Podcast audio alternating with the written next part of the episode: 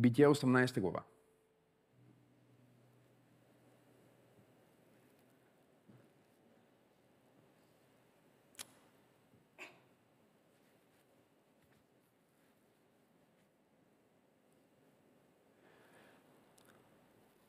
Чакам да отворите Библиите си. Някой казва, не си носа Библия. Поне имаш телефон, на телефона ти имаш Библия, нали така? Другия казва, аз ще гледам на екрана. Не дей само да гледаш на екрана, гледай си и записваш, защото Бог говори на тебе. Бог говори на тебе. И е безотговорно, когато Бог ти говори, ти просто да слушаш само. Трябва да записваш и да внимаваш. Защото Святия Дух ще акцентира определени думи, които ще кажа днес. Ти ще знаеш, това е точно за мен. И аз трябва да направя нещо по въпроса. Вижте какво се казва в Битие, 18 глава, 16 стих. А когато станаха оттам мъжете, се обърнаха към Содом и Авраам отиде с тях, за да ги изпрати. Сега, Библията ни говори тук за едно специално посещение, което Авраам има от няколко посланника. Някои библейски следователи смятат, че Исус Христос превъплатен в Стария Завет, е един от тези посланници. И като станаха оттам, се обърнаха към Содом и Гомор. И вижте какво се казва. Авраам отиде с тях, за да ги изпрати. И Господ каза, забележете, един от тези, които са дошли на гости, е Господ. Тази година Господ ще ти дойде на гости. Слушай, слушай внимателно. Слушай внимателно. Ще се вълнуваш след малко. Сега искам просто да го разбереш какво означава. Защото много често християните се вълнуват за обещанието, без да чуят условието. И после се чудят защо не се е сбъднало пророчеството. А всеки път, когато имаш обещание, то не е предсказание, а е условие. Не знам дали чух такова. Тоест, Бог ти казва, аз искам да направя така в живота ти, но ти какво ще направиш по въпроса? И вижте какво се казва. Авраам тръгна да ги изпрати и Господ каза да скрие ли от Авраам това, което ще сторя.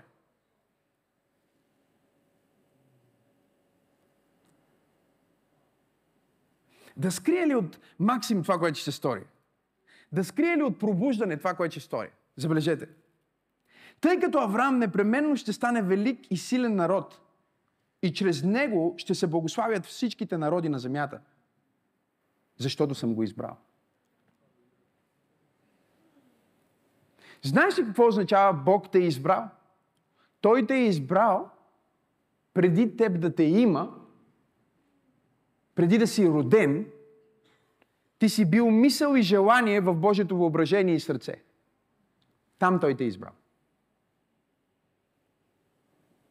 И Той е избрал да те благослови, Той е избрал да те използва, Той е избрал да те направи силен и мощен народ. Той е избрал да направи пробуждане силен и мощен народ по лицето на земята.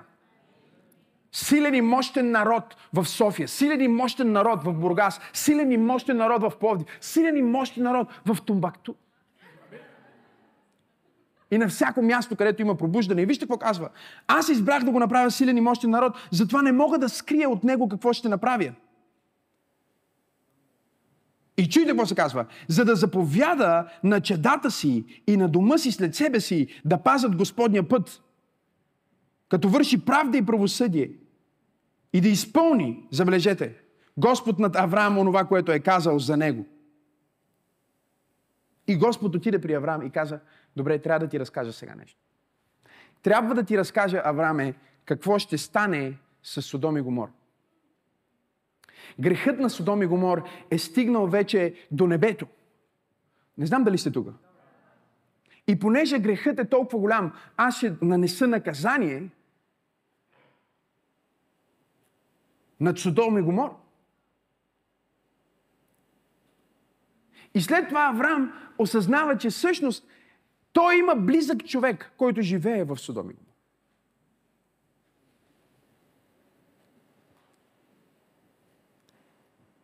Той осъзнава, че има този близък, който не е спасен, който е в системата на този свят, който наистина подлежи на всичко, което става в света. Тази година системата на света ще бъде осъдена. И ще, Бог ще направи разлика между системата на света и неговата система. Бог ще направи разлика между обществата на света и неговото общество, което е църквата.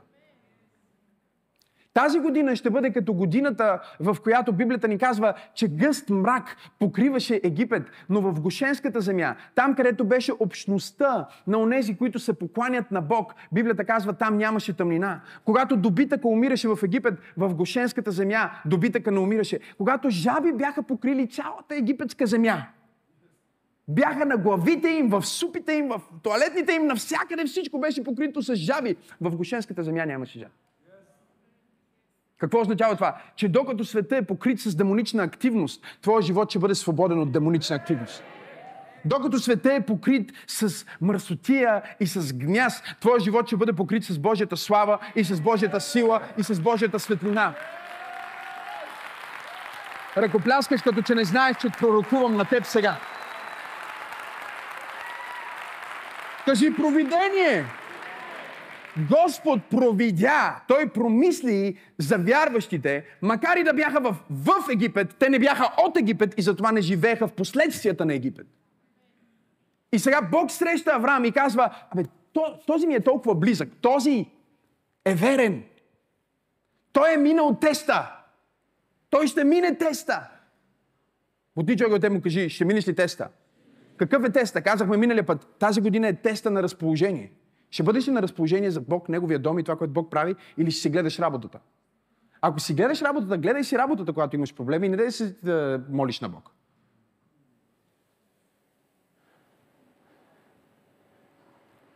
Един човек ме пита защо даваме първи, а, а, първи подове, защо даваме в началото на годината жертвени приноси. Каквото изкараме, ние го даряваме. И аз му казах, защото после като имам проблем през годината, трябва да се обърна към онзи, на който съм дал. И ако съм си дал парите на себе си, трябва сам си оправя проблема. Ако съм си дал парите на... Мога ли да проповядвам? Ако съм си дал парите в бизнеса ми, трябва бизнеса ми, който е в проблем, да ми оправи проблема. Това е невъзможно. Ако съм си дал парите на Лидъл, Лидъл трябва да ми оправи проблема. Ако съм си дал парите на Чест, Чест трябва да ми оправи проблема.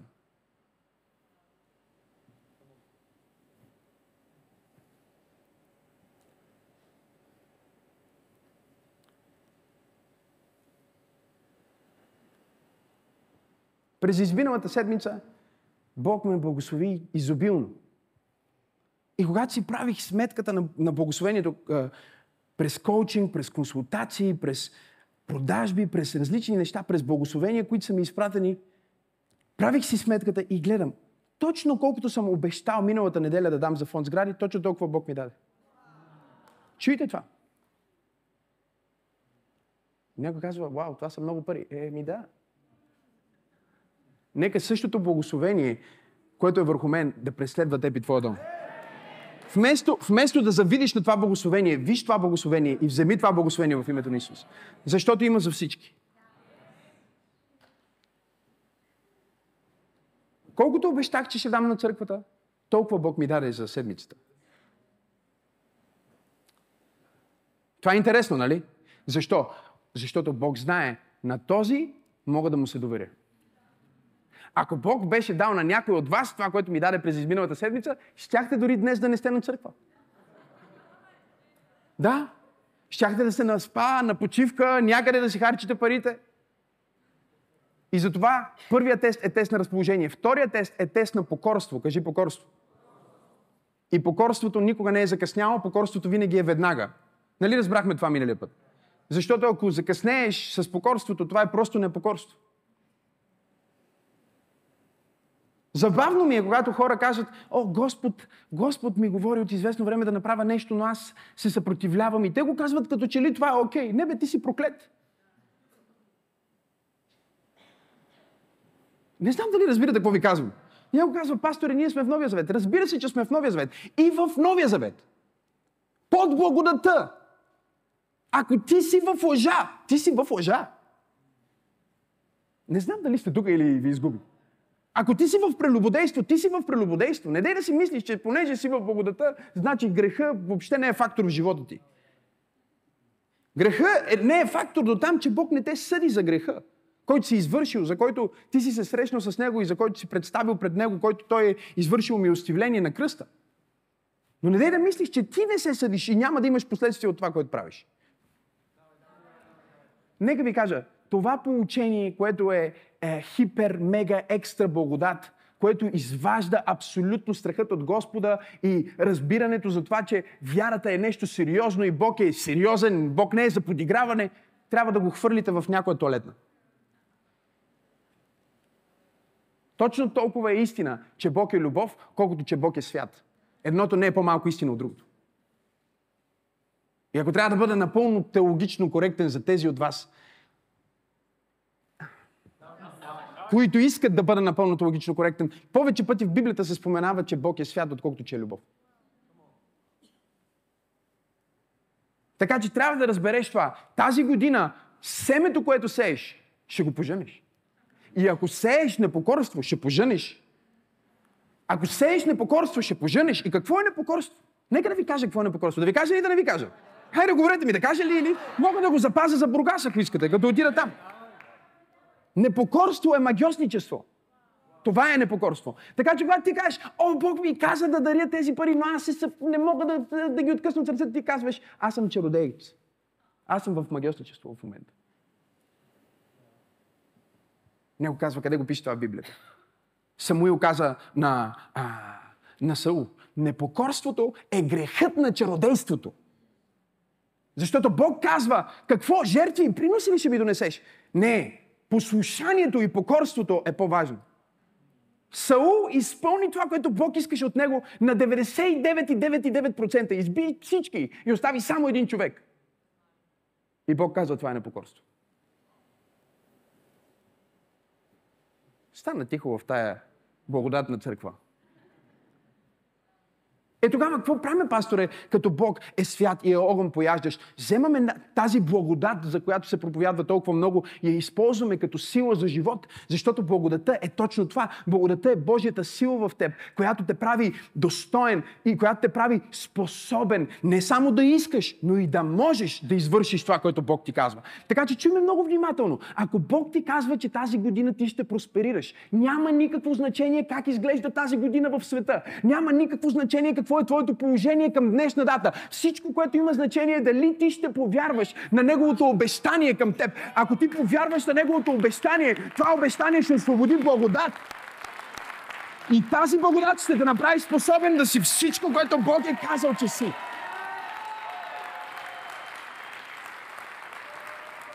Аз съм способен бизнесмен. Аз съм способен родител. Аз съм способен лидер. Аз съм способен баща. Аз съм способен. Хайде, хора! Не в моята способност, а в неговата способност, която е в мен. Бутни човек да му кажи, Бог е промислил. Кажи му, благодата е достатъчна. Това е различна... Разберете ме. Голям проблем е, когато а, вие сте част от духовното семейство на пробуждане и смесвате много различни получения – Защото после се чудите, защо за този от пробуждане двоен дял наистина е двоен дял, провидение наистина е провидение, а за мен живея по друг начин, защото твой пастир е някой друг. И ти си тук в неделя, но след проповедта в неделя, вместо да слушаш пак проповедта във вторник, ти слушаш на някой друг проповедта, за който Бог му говори за Сингапур. Или за Калифорния, или за някъде в, от другата страна на света. И тук ние не казваме, че Божието Слово е без ефект, защото, примерно, той е в друг град, а че Бог е дал конкретно Слово и стратегия за тази нация. На мен.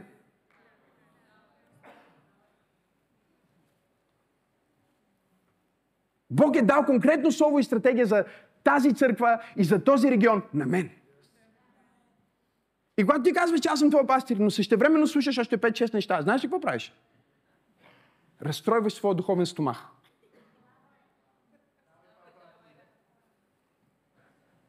Да. Идете, идете в Индия. Вие обичате индийска храна, надявам се. Идете в Индия, яще индийска храна. Ще бъдете като всички мои приятели мисионери в Индия. Имат невероятни истории.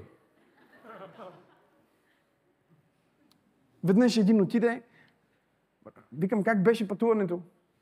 Добре. Викам, кажи повече. Вика, ти си ми брат и ще ти споделя. Викам, Вика, предупредиха ни да не пием от водата, очевидно, нали? Всичко от бутилки. но ни предупредиха и да не бързаме да ядем от тяхната храна, защото ние сме шведи. Той беше швед. Стомаха ни не е свикнал на тази храна. И вика аз, въпреки това индийско обичам, то нямаше нищо общо с това индийско, което ям в Стокхолм. Казва, ядох. И след това, докато проповядвах, Някой казва, чакай, ама Господ защо не е провидял за него? Защото Божието провидение работи в синергия. Когато са ти казали, не го прави. Не дай да казваш, Бог защо не е провидял, докато проповядвам, да не ми се стичат неща по... Вика, такъв срам не бях брал през живота си. Викам, моля те, не казвай на никой. Викам, спокойно, само в църквата ми в България ще разказват. Те не те познават.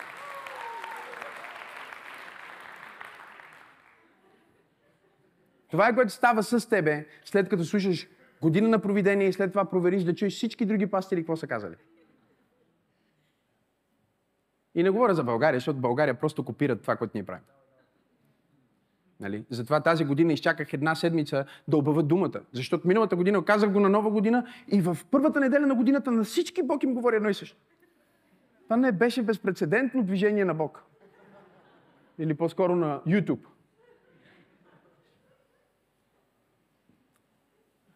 Всички станаха пророци, всички започнаха да знаят. Не, за да знаеш, трябва да бъдеш приятел на Бог. И, и Библията има приятели на Бог, но има само двама човека, които специфично по име Бог ги нарича приятели. Тук ли сте? И Авраам е един от тях. И Авраам е приятел на Бог. Знаете ли защо? Защото беше готов да убие своя син. Кажи жертвоготовност. Теста на разположение, теста на покорство, теста на жертвоготовност, надявам се, че си пишете, и четири, теста на послушание. Колко си послушен? Питайте жена ми, аз съм един от най-послушните хора, които е срещала през живота си. Не ви изглеждам сигурно така, защото когато служа, помазанието е толкова силно върху мен, че дори скромно да говоря, то ме прави да изглеждам 5-6 пъти по-голям. Това е помазанието. Но в личния ми живот, питайте я, кой е по-послушен, аз или тя?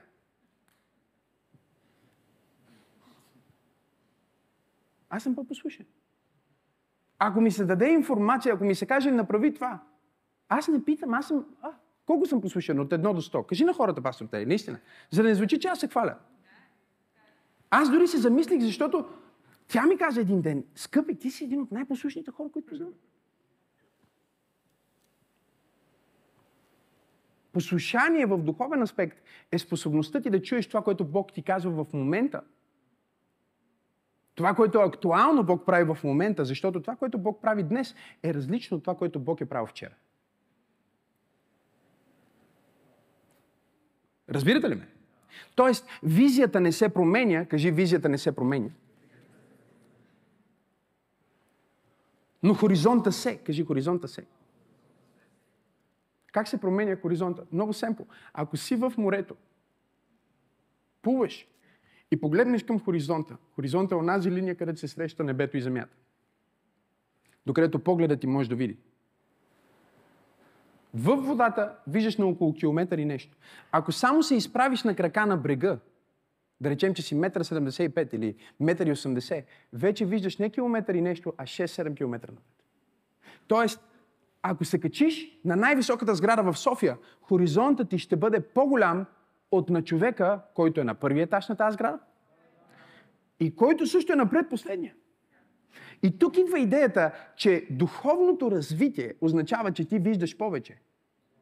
И затова на някой може да изглежда като че, о, този човек си промени плана. Не, той не си е променил плана. Визията е същата. Просто сега от тази висота виждаме още нещо, което преди не го виждахме. А това, че ти не го виждаш, говори за твоето духовно ниво. А. Да. Това какво виждаш, говори за мястото, на което ти си. В духа. Моли се един час тази седмица, някоя сутрин, но дали един час за молитва, както правят всички хора, които работят за мен, но дали един час с Бог и след това погледни живота ти, ще имаш по-голяма визия. Нека ти предложа, че нищо няма да се е променило. Колата ти няма да се е променила, къщата ти не се е променила, жена ти не се е променила, работата ти, обстоятелствата не са се променили. Знаеш ли какво се е променило? Твоята позиция в духа. ти си отишъл по-високо в духа и си видял по-добре. И тази година Бог ще ти даде да виждаш по-добре за да разбираш по-добре това, което иска да направи в живота ти. Защото Бог казва, до сега ти си бил в една дупка, 3 метра под земята и си казвал, нямам визия. Разбира се, че нямаш визия. Трябва някой да дойде да ти спусне стълба и да те извади от дупката. И днес Бог те изважда от роба, в който стоиш и те издига на високо място. Хайде, хора!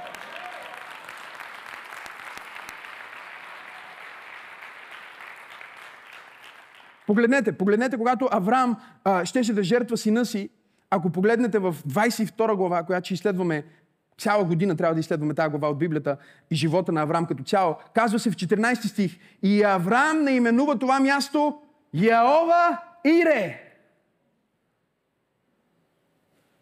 В нашата Библия е Господ ще промисли, нали така? Обаче това, което много хора пропускат, е къде ще промисли. Нема да промисли у вас. На хълма Господ ще промисли. Кое е хълма? Хълма е църквата.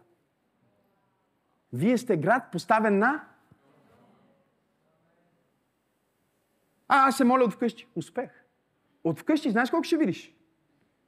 Толкова колкото виждаш. Трябва да отидеш на хълма. Защото на хълма е определеното място, на което Бог ще помисли. И на хълма, чуйте, е мястото, на което Бог му даде рема слово. Словото дни, три дни по-рано Словото беше убий сина си. Три дни по-късно на хълма Словото беше не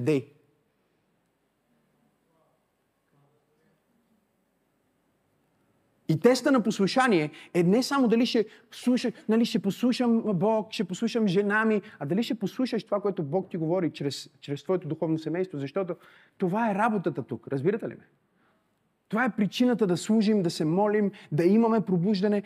Библията е ясна по отношение на мисията на църквата. Едва ли има църква на планета Земя, освен най-старите църкви, която има по-различна мисия от това Исус да бъде издигнат и хората далеч от Него да го познаят. Това би трябвало да е мисията на всяка църква.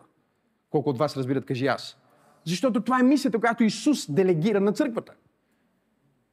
Той каза, идете и правете ученици от нациите. Така че това е нещо, което ние го разбираме и го правим. Но визията е нещо специфично, което Бог казва, тази църква е църква, която достига мнозинствата, но се грижи за всеки един по-отдел. Тази църква е църква, с съвременен християнски звук. Когато писах това видение, нали, хората, понеже хората, винаги хората в църквата, те гледат от няколко нива по-надолу от духовния лидер. И това не е напълно ненормално. Но целта на проповедта е да те издигне на по-високо ниво, за да можеш да видиш това, което Бог ти казва. И когато казах това, хората гледаха, ми ние нямаме музиканти, ние нямаме инструменти. Аз говорих, че със съвременен християнски звук ще разтърсим източна Европа. Шест години по-късно ние сме в Националния дворец на културата с най-добрите текстописци, с най-добрите музикални продуценти, с най-добрите певци и правиме концерт, който е целия за слава на Бог. Защо? Защото визията винаги извиква. Готови ли сте? Провизията.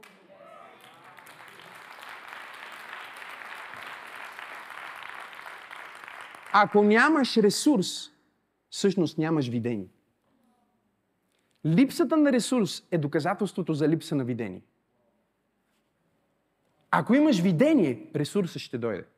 Защото естеството на видението, когато ти е дадено от Бог, когато казваме визия и видение, говорим за едно и също.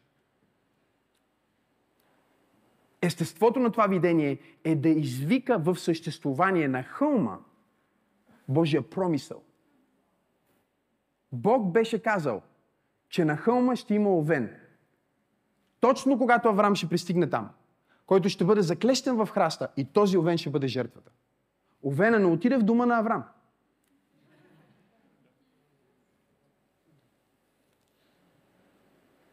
И тук хората питат, нали, защо трябва да отида в църквата, защо трябва да отида в службата. Има един милион причини, но ако ти не си ги осъзнал, значи духовната ти зрялост не е там. В Евреи се казва, вие не сте дошли просто на едно събрание. Вие сте дошли къде? На хълма. Къде ще промисли Бог? На хълма. И не само, че ще промисли, а ще направи това, което ние виждаме, че Бог направи с Авраам. Няколко глави по-напред. Той каза как да не открия на Авраам, как да не открия на пробуждане това, което ще стане със света. Защото аз искам да им разкрия какво ще стане със света, за да влезнат в синергия с мен тази година и да изпълнят моя план, а не да бъдат роби и последователи на обстоятелствата. И нещо повече. Ние разбираме тук, че когато Авраам се сети, че неговия а, а, роднина е в, в Содом и Гомор, Авраам започва да се моли. Искам да разберете това. Бог му каза, аз ще осъда Содом и Гомор. И Авраам каза, не, не може така. Защото някой ме пита, пасторе, ти каза, че ако се молим, може да бъде избегната световна война. Как е възможно това, ако е предрешено? Това е защото хората не разбират, че Божието провидение има различни аспекти. Те разсъждават за провидение, примерно, като калвинистите, които смятат, че всичко е предопределено, всичко е предречено, всичко е предпоставено и всичко е предрешено от Бог. До такава степен, че може би дори самия Бог е предрешил и злото. И в хиперкалвинизма дори Бог е решил кой ще се спаси и кой ще отиде в ада. Защото разбирането им за Божия суверенитет е толкова, толкова, толкова а, крайно и толкова лишено от разбирането им за Божията любов, че те си представят Бог като просто Бог, който знае всичко. Много християни не разбират, че Бог никога не действа от, от пълнотата на своята способност, но винаги действа от реалността на своя характер. Бог не прави нещата, които може да прави, просто защото може да ги прави. Той ги прави, ако иска да ги прави, ако смята, че е най-любящото да ги прави.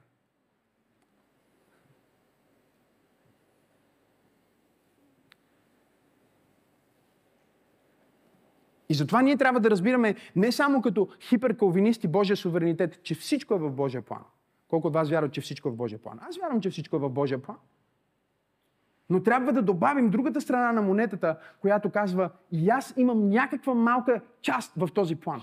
И понякога тази малка част играе много ключова роля. Не защото моята воля е по-силна от Божията воля, но защото Бог в своята суверенна воля е решил да ме обдари със свободна воля, която да се противопостави на Неговата всемогъща воля.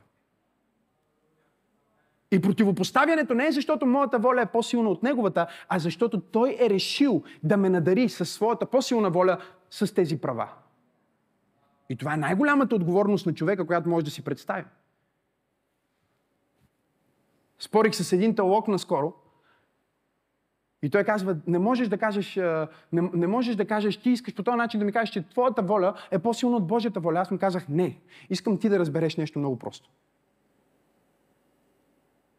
Онзи ден сина ми отиваше на градина сутринта. И аз го викнах и казах, Макси, ела да те целуна да те прегърна за градина. И той дойде ме целуна и ме прегърна за градина. И аз исках да продължи да ме прегръщи известно време. Не знам дали разбирате какво е преподавам. Исках още малко да го прегръщам. Просто имах желание да, да му се нарадвам. Не го бях виждал предишната вечер. Исках просто да го прегърна по-дълго. Той ми каза, айде, че трябва да тръгвам за градина. Сега нека ви питам, аз имам ли силата да го задържа? Имам ли способността, чисто интелектуално, да го манипулирам с нещо, за да остане още една минута? Мога ли? Говорете ми. Но добър родител прави ли това? Защо? Защото истинската любов иска да получи безусловна любов. Иска да получи неподкупена любов. И Бог казва, аз ще те обдара с такава воля, защото когато ти ми кажеш обичам те, искам да съм сигурен, че наистина ти искаш да ме обичаш, а не че аз съм те насилил и съм те програмирал като изкуствен интелект да ме обичаш.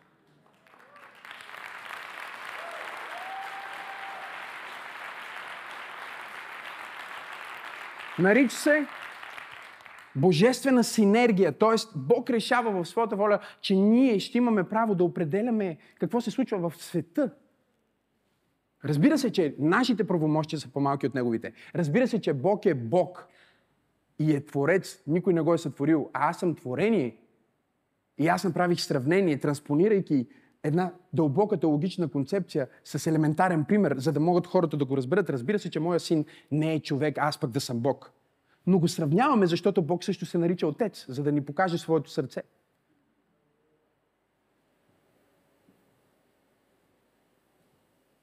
Кажи провидение.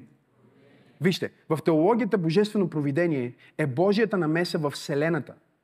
И терминът божествено провидение, обикновено се пише с главна буква провидение, означава, че Бог използва, той навигира, той направлява всички закони в материалната вселена. Той ги е постановил. И нищо не се случва без неговото знание. Тук ли сте хора? Ние служим на голям Бог. Но това е първата степен на провидение. Има втора степен на провидение, за която всъщност ви преподавам тази година. Защото каквото Бог е решил, го е решил. И каквото ще бъде, то вече е било. Така ли е, говорете ми? Втората степен на провидение обаче е свързана с нас, защото тя се нарича специалното Божие провидение. Или конкретното Божие провидение. Това е Божията намеса в живота на определена нация, в живота на определен човек, която може да бъде определена с една дума и тази дума е чудо. Когато няма как по-човешки това да стане, но се случи, ние знаем, че това е чудо, нещо, което те кара да се чудиш. Кажи провидение. Провидението е грижата на Бог. Като духовна сила, съдба, божествена воля, божествена намеса, предопределение, предрешение и влияние, с което Бог навигира животите на всички твари на земята и отвъд. Бог е голям Бог. Ние служим на голям Бог, живеем с голям Бог и ние знаем, че Бог е в контрол. Той е в... Искам да разберете тази разлика и да си я запишете. Той е в контрол. В смисъла на управление и използване на процесите, а не в смисъла на микроменеджмент. Тоест Бог не се занимава сега дали ще се почешеш или няма да се почешеш. Нали?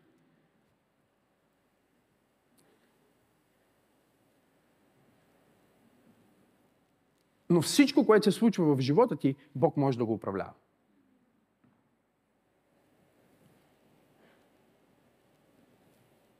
Единственото нещо, което Библията ни казва е, че в Бог няма зло, следователно Той не причинява злото. Това, че не причинява злото, О, Исуса Христе, колко е добро това получение. Не означава, че Той не използва злото. Разбирате ли ме? Тоест, ако ти се намираш в ситуация, която си казваш, това не може да е от Бог, може и да не е от Бог, но няма проблем, че не е от Бог, защото Бог може да контролира и това. Няма нещо, което е извън неговата премъдрост. Няма нещо, което е извън неговата способност. Няма нещо, което е извън неговото знание. Това означава Божието провидение. И Божието специално провидение, за което ние говорим като чудо, кажи чудо, е свързано, забележете, с това, че Бог предвижда, затова се нарича провидение. Предвидение. От латински провидаре. Предварително е видял и съответно е подготвил провизията за това, което е видял, което още не е. Бог е видял Авраам. Видял е, че пътя на Месията, въплощението на Неговия син, което е тайната скрита от, от вечността, е начина по който ще изкупи човечеството. Създал е план как да го изпълни.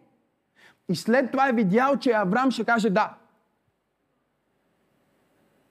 Но това, че Авраам ще каже да сърдечно, не е достатъчно за Божието специално провидение. За да се активира Божието специално провидение в живота на Авраам, Авраам не трябва да каже просто да на Бог в сърцето си, а трябва да каже да на Бог с живота си. И тук е разликата между много християни които казват да на Бог, е, с сърцето си и с устата си, но чуйте, те са далеч с действията си. Така че тази година ти ще видиш Божието провидение. Но за да видиш Божието специално провидение, трябва да разбереш каква е моята част в цялата тази служба. Каква е, цялата, каква е цялата ми отговорност? Какво трябва да направя, за да активирам? Къде е хълма? Какво е словото, което трябва да чуя? Какво е нещото, което трябва да принеса в жертва? Това не е просто история, това не са просто компонентите на някакво получение, това е живота на Бог с теб. Това е прототипа на това, което Бог прави в живота на всеки вярващ човек. Затова се казва в четвърта глава на римляните, че Авраам е нашия баща. Забележете, по вяра. Тоест, всеки човек, който живее живот на вяра, ще прилича по живота си на Авраам. И когато Исус каза на, на, на фарисеите и на книжниците, вие сте деца на дявола, те казаха, не, ние сме деца на Авраам. Исус каза, чуйте малко. Авраам, когато ме видя, се зарадва. Вие нямате нищо общо с Авраам. Защото това, чии духовни деца сте, не се определя от това на кой искате да бъдете духовни деца. А като кого живеете.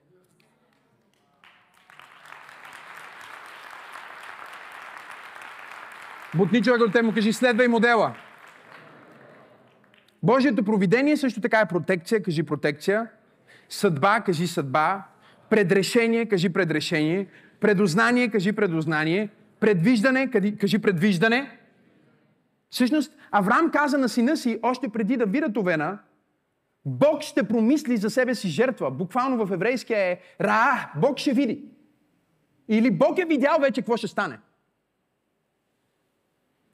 И в книгата, в Новия Завет ни се казва, че Авраам повярва, че Бог може да възкреси сина му от мъртвите.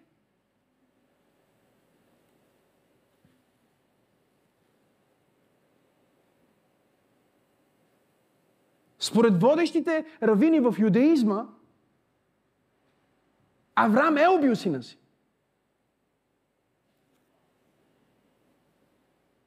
И те смятат, че целият разговор с ангела не знам, знам, че обърках теологията ви в момента, но, но ви казвам те какво вярват. Не ви казвам, че е така. Те смятат, че целият разговор с ангел, в който той му е казал, сега видях, че си ми верен, е всъщност възкресението му.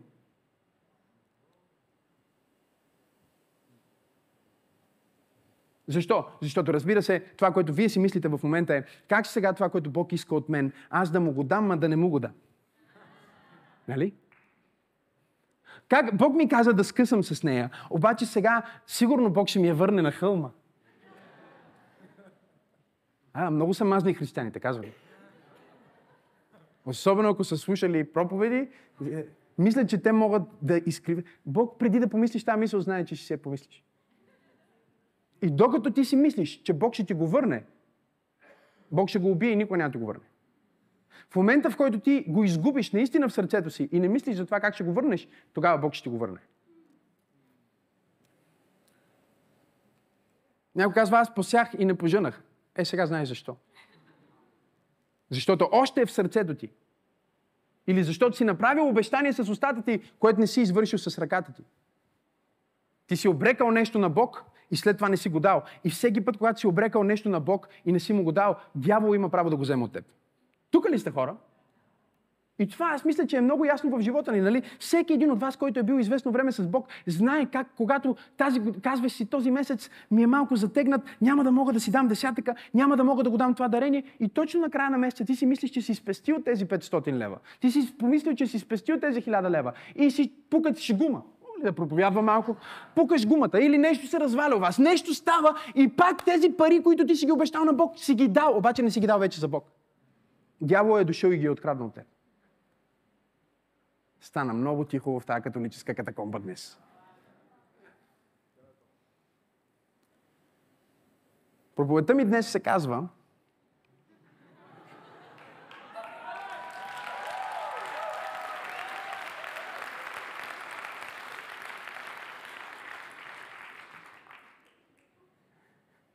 Готов ли си за провидение? Готов ли си за провидение? Готов ли си за 2023 година? Ние не вярваме в нумерология, но знаем, че сезоните и времената имат значение. И не е случайно, че 2023 завършва на 3. Еврейската нова година, която е 5, 7, 8, 3, завършва на 3. А когато сметнеш 5783 по-отделно всяко число, пак е равно на 23. Тоест тази година Бог иска да те вземе от 2 към 3.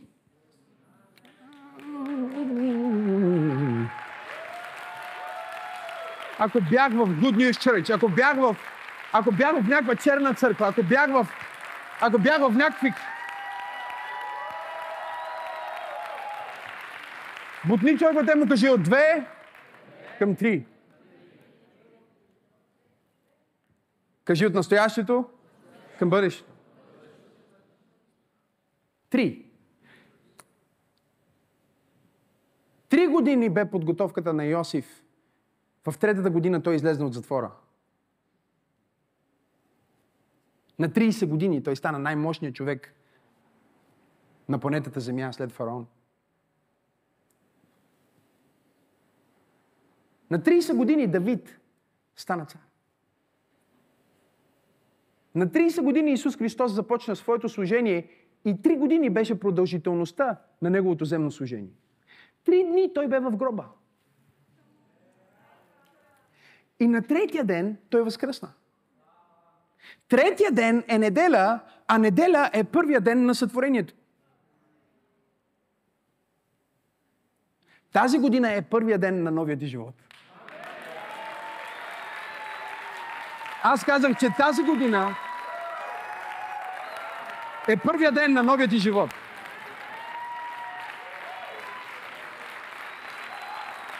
Чуй!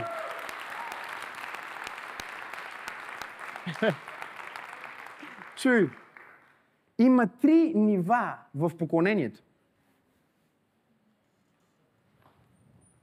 В скинята имаме три нива. Имаме външния двор, имаме след това второто святото място и третото е светая светих, където е Божието присъствие. На второто място има три символа.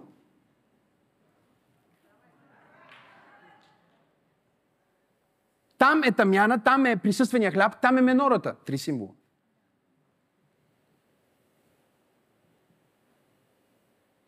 Които символи изискват от плода на земята, за да бъдат захранени. А Бог заповяда на земята да даде плод на третия ден. А, ако бях, ако бях в някоя друга църква, ако бях на друго място, щях да се... Стяга, стяга хората да се вълнуват за това, което казвам.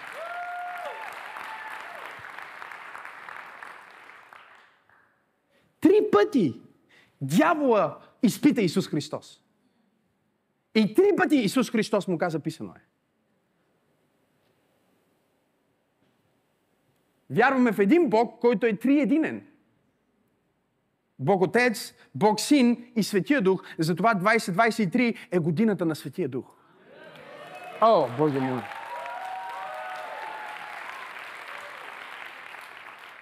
Ако Бог Отец е сътворителя на всичко видимо и невидимо, Бог Син е Словото посредством което сътвори, а Светия Дух е самата екзистенция и Духът, който прави всичко възможно. И Бог ти казва, тази година ти ще минеш просто от материята през Словото в духа. От материята през Словото в светая светих.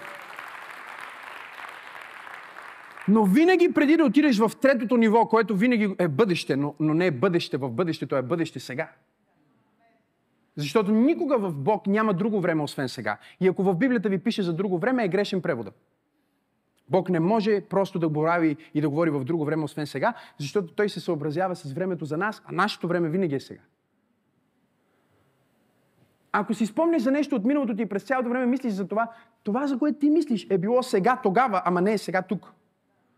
И ако си представяш нещо в бъдещето ти, това, което си представяш, ако се случи, то ще се случи тогава, но не се случва тук, защото сега е само това, което е тук сега.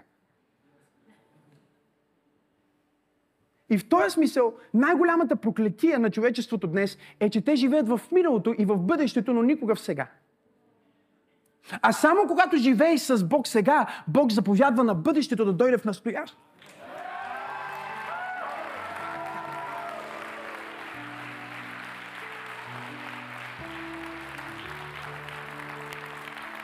И ако се чудиш, ако се чудиш къде го пише това в Новия Завет, казва на онези, които са опитали от дъра на бъдещия век, от силата на бъдещето време.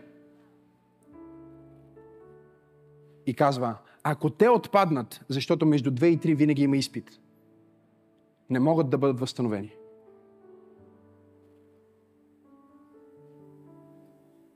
Погледни човек от теб му кажи, дръж се здраво.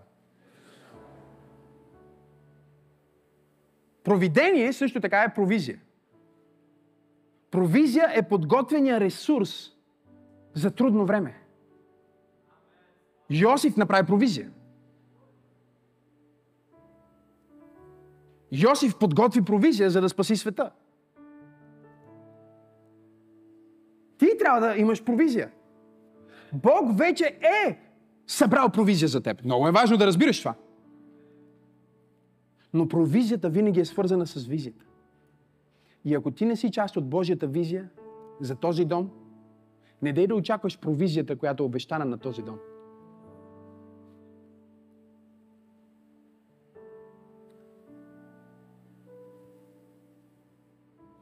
Говорих с един мой духовен син и той ми казва, папа, от колко години съм ти а, духовен син? Аз му казах, не ме изпитвай, откъде да знам. Ти ми кажи.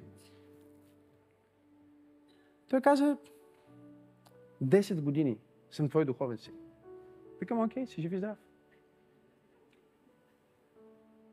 Викам, мислих си как има хора, които от една година са в твоето помазание, от една година са около теб, от една година слушат твоето послание и имат повече резултати от мен. И ми каза, има ли причина това да е така? Аз му казах, има. Да ти кажа? Му казах, ето каква е причината. На тези хора, които ти визираш, аз съм им духовен баща. На теб, аз съм ти един от духовния баща. И аз съм ти не само един от духовния баща, нещо повече. Аз съм ти духовен баща само до определеното ниво, което ти решаваш да ми позволиш да ти говоря. Стана много тихо изведнъж. С което аз винаги се съобразявам, защото съм много възпитан. И защото Бог се съобразява с мен. Разбирате ли ме?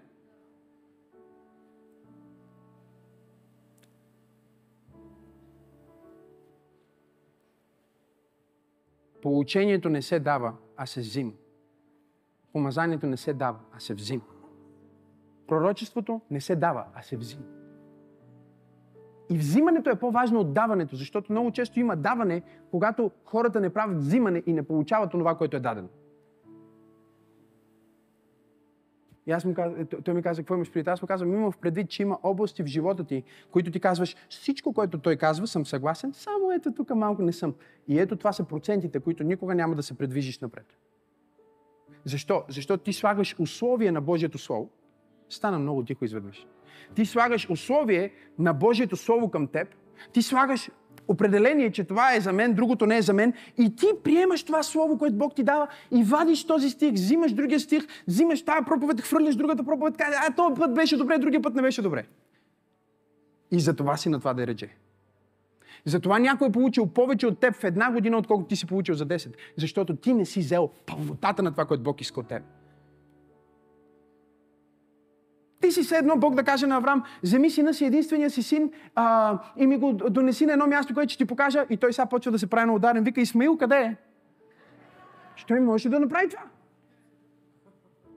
Къде е Исмаил? Донесете Исмаил. Той, той знаеше за кой син става дума. А, Исуса Христе. Да, да, да. Когато Бог, когато Бог ти проповядва в неделя, когато, когато Бог ти даде слово чрез мен и ти започваш да се правиш на ударен, че не си разбрал точно за какво ти говори.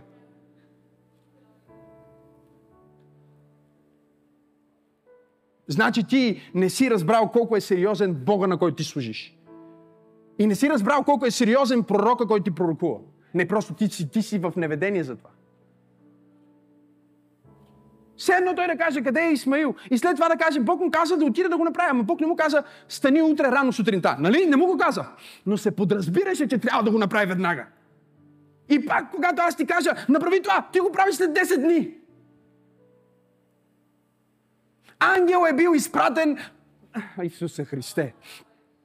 Словото е излезнало, Бог е подредил провизията, всичко е подредено, а ти едва едва я ваш, я ваш, се движиш към това, за което Бог ти е избрал. И след това, когато Авраам трябваше да отиде, той знаеше, че Бог ще промисли, ако промисли само за едно нещо. И това е нещото, за което той самия не може да промисли. За всичко друго, за което Авраам можеше да направи провизия, Авраам направи провизия. И тук е проблема на много християни днес. Те казват, нека Бог да промисли, но те искат Бог да промисли за онова, за което те трябва да промислят.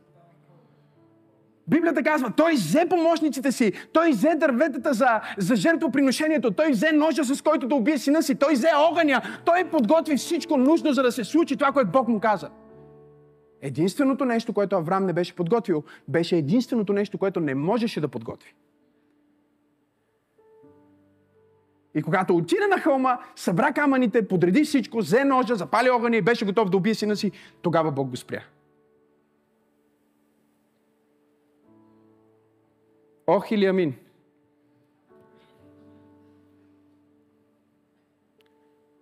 Това, което хората не разбират, е, че Бог ги поставя в определено течение, духовно. Църква пробуждане, трябва да разберете това. Бог е поставил това служение, тази църква в определено течение, в определено помазание. И ако ти искаш да се ползваш от това помазание, трябва да стоиш в това помазание.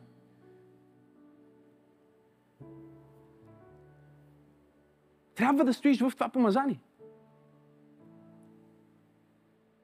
И да не мърдаш. Докато попие всяка част от теб.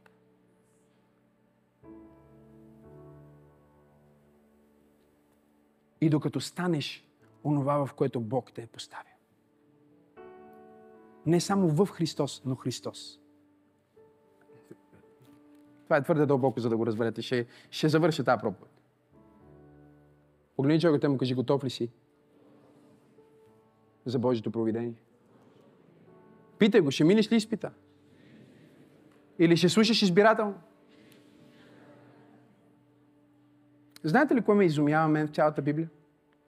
И когато изследвам провидението на Бог, защото когато Бог ми каза преди месеци, че това е година на провидение, и ми каза, всеки, който мине теста и всеки, който те слуша, на който си пастир, ще може да декларира в 23, Псалм 23 и всичко, което е написано в Псалм 23, ще бъде за тях проявление в живота им.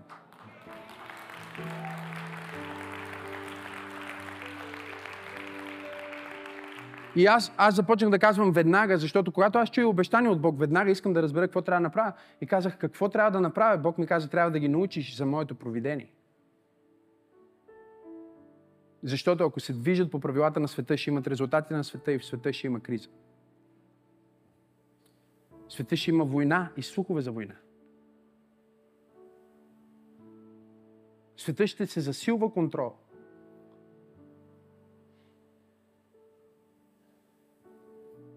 И за да бъдат те Псалм 23 в 23 година,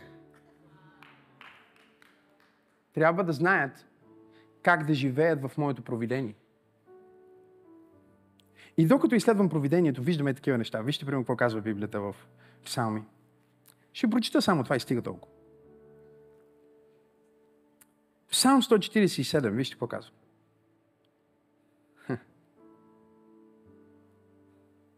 Хвалете Господа, защото е добро нещо да пеем хваление на нашия Бог. За всички, които закъсняхте за хвалението. Изпуснахте много добро нещо. Защото е приятно и подобаващо да го хвалим. Господ гради Иерусалим, събира Израилевите изгнанници. Господ се грижи за всички тези изгнанници, за всички тези хора, които са в изгубени. И чуйте обаче сега. Изцелява съкрушените в сърце и превързва скърбите им. И тук вече идва шока за мен, защото този пасаж говори за Божието провидение. Готови ли сте? изброява числото на звездите, нарича ги всички по име.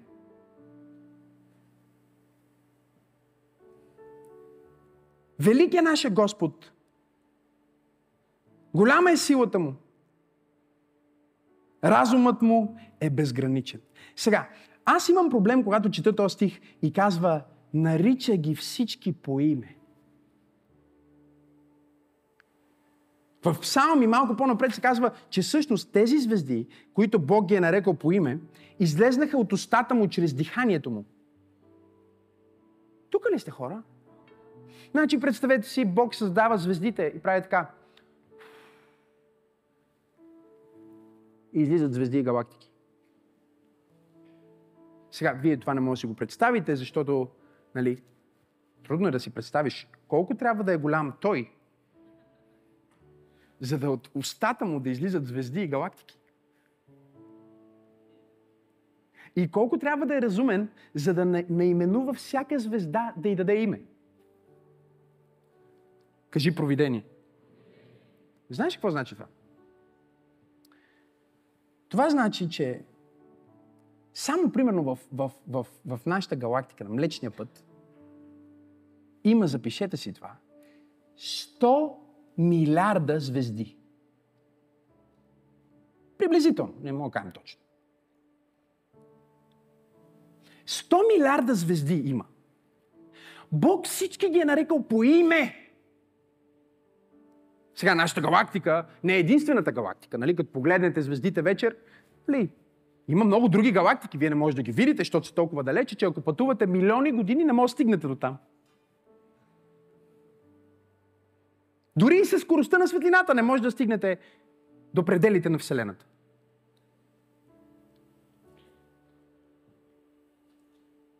Всяка една от тези галактики, които са също, учените спекулират, около 10 милиарда. Има, да речем, по около 100 милиарда звезди вътре.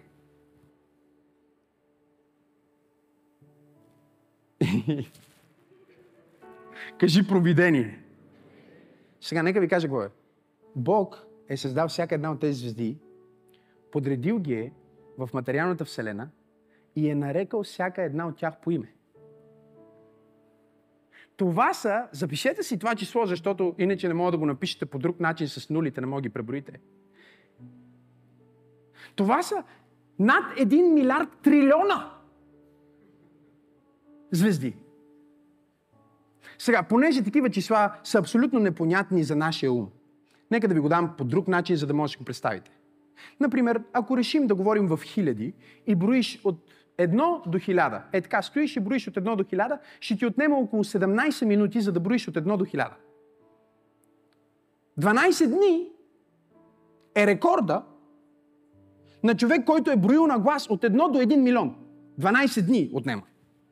Когато отидеш вече в милиард, става по-интересно, защото за да преброиш ти сега, ако почнеш да броиш до 1 милиард, след 32 години ще стигнеш до 1 милиард. А ако решиш да, да, да говорим примерно за 100 милиарда, което е пак много малко число, в сравнение с това число, което е броя на звездите в, чуйте ме, познатата Вселена.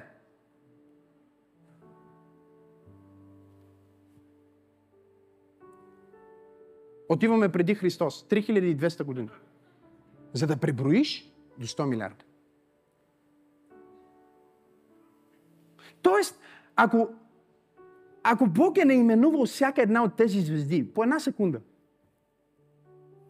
или наведнъж ли го е направил? И Библията казва, след като излезнах от устата му, в битие пише, Бог постави звездите в небето. Подреди ги. Кажи провидение. И той минава в този пасаж от псалми, който прочетохме Венци, от това, че той е наименувал всяка звезда в видимата вселена, в материалната вселена, над 10 милиарда трилиона, Господи Боже мой, дори не знам какво е това число. И същевременно казва, той поглежда над онези, които страдат и лично слиза в своето специално провидение и започва да ги превързва и да оправя сърцата им. Какъв е този Бог? който управлява цялата Вселена и слиза от небето на земята, за да привърже съкрушеното сърце. Какъв е този Бог, който Библията казва, на вас и космите на главата ви са преброени космите на главата ви се преброят. Чакай малко. Какво е това провидение? И ето го големия шок. Готови ли сте за големия шок? Същия този Бог, който каза, преди Аврам, аз съм. Забележете, че не каза, аз бях.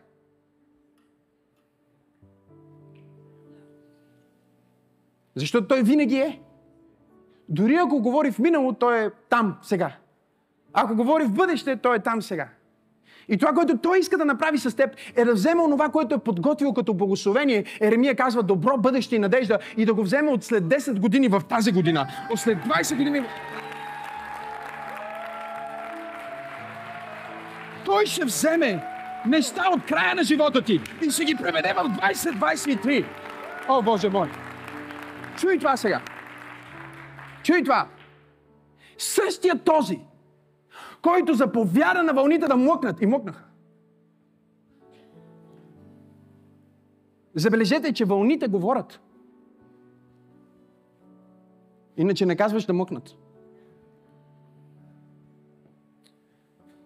И същия той възкръсва от мървите, спасява целия свят и вижте какво се казва в Откровение 3 глава 20 до 22 стихи, с това свършвам. Той казва, ето стоя на вратата и хлопам. Не, не, вие не разбирате сега. Той идва всемъдрия, всемогъщия, всеприсъстващия, всезнаещия, всеможещия Бог. И той не казва, аз ще нахлува в сърцето и той казва, аз заставам като един скитник пред вратата на твоето сърце и хлопам. И ако ти ми отвориш, аз ще дойда за да вечерям с теб.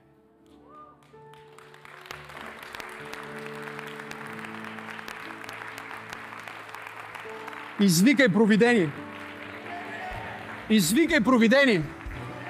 И казва, ето стоя на вратата и хлопам. Ако чуе някой гласа ми и отвори вратата, ще вляза при него и ще вечерям с него и той с мене. И тук става много стратегически важно да чуете това. Всъщност оригинала казва, ще влязна и ще вечерям него и той ще вечеря мене. Разбира се, че ние ще го преведем малко по-деликатно, защото иначе звучи канибалично. Но това означава, аз ще взема от теб това, което ти си и ще го изям. Ще го погълна. Ще взема от теб, а ти ще вземеш от това, което аз съм и ще го изядеш. Ще го погълнеш. Ще вземеш от мен. О! О-хо-хо-хо! Какво ще вземеш? Нова визия. Какво ще вземеш? Ново откровение. Какво ще вземеш? Инструкция за живота ти. Какво ще вземеш? Помазание за новия сезон. О, Исусе Христе! Толкова съм щастлив, че слушате посланията, които споделяме в този YouTube канал. Можете да ни подкрепите, като коментирате, като споделяте и разбира се, като давате ресурси на линка в описанието. Вашите дарения ни помагат да достигнем до повече хора, точно като вас, с вдъхновяващото послание на вяра и любов, което носим. Абонирайте се и ще се видим в следващото послание.